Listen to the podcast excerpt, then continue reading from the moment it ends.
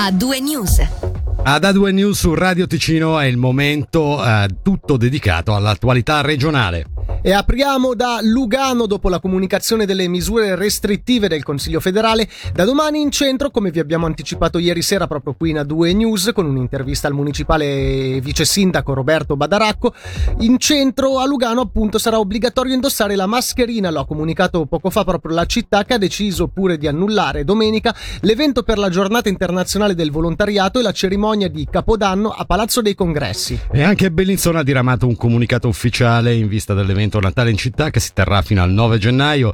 L'esecutivo della capitale ha fatto sapere che si inizierà da subito con il 2G. Il municipio, leggiamo nella nota, per dare un segnale che tenga conto sia delle decisioni odierne della Confederazione sia della generale situazione sanitaria, ha deciso di limitare da subito l'entrata alle persone con certificato Covid rilasciato in seguito a vaccinazione a guarigione e non a chi si sottopone a test. Restando in tema di lotta al coronavirus, il Ticino apre le iscrizioni per il richiamo vaccinale a tutti gli over 16. Da subito coloro che hanno ricevuto la seconda dose da almeno sei mesi possono annunciarsi. Il richiamo deve essere effettuato per quanto possibile con lo stesso vaccino utilizzato per le prime due dosi.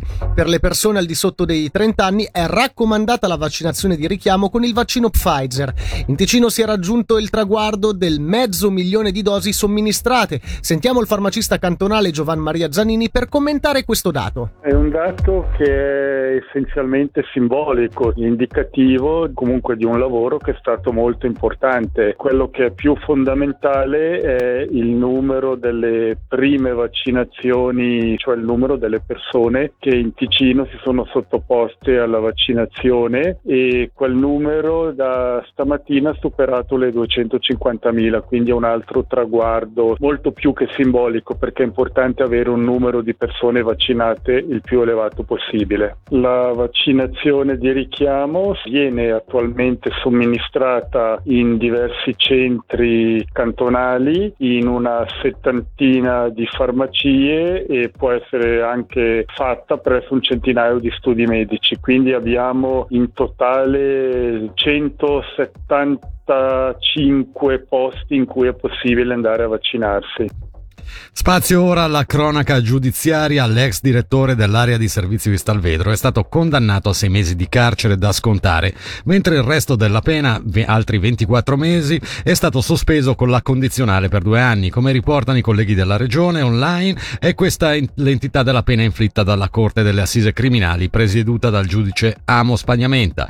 L'ex dirigente della vecchia area di servizio di Airolo è colpevole di aver rubato oltre un milione di franchi dalla cassaforte di bar e ristorante.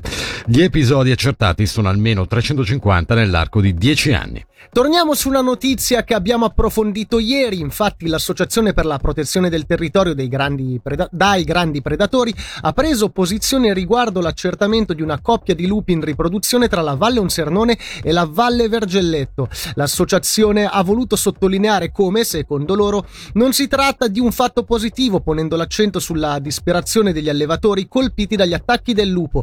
C'è infatti chi ha smesso la propria attività di allevatore di ovini o caprini e chi sta meditando di fare altrettanto. Parliamo ora di shopping natalizio. La società dei commercianti di Lugano ha comunicato le aperture straordinarie generalizzate per il periodo.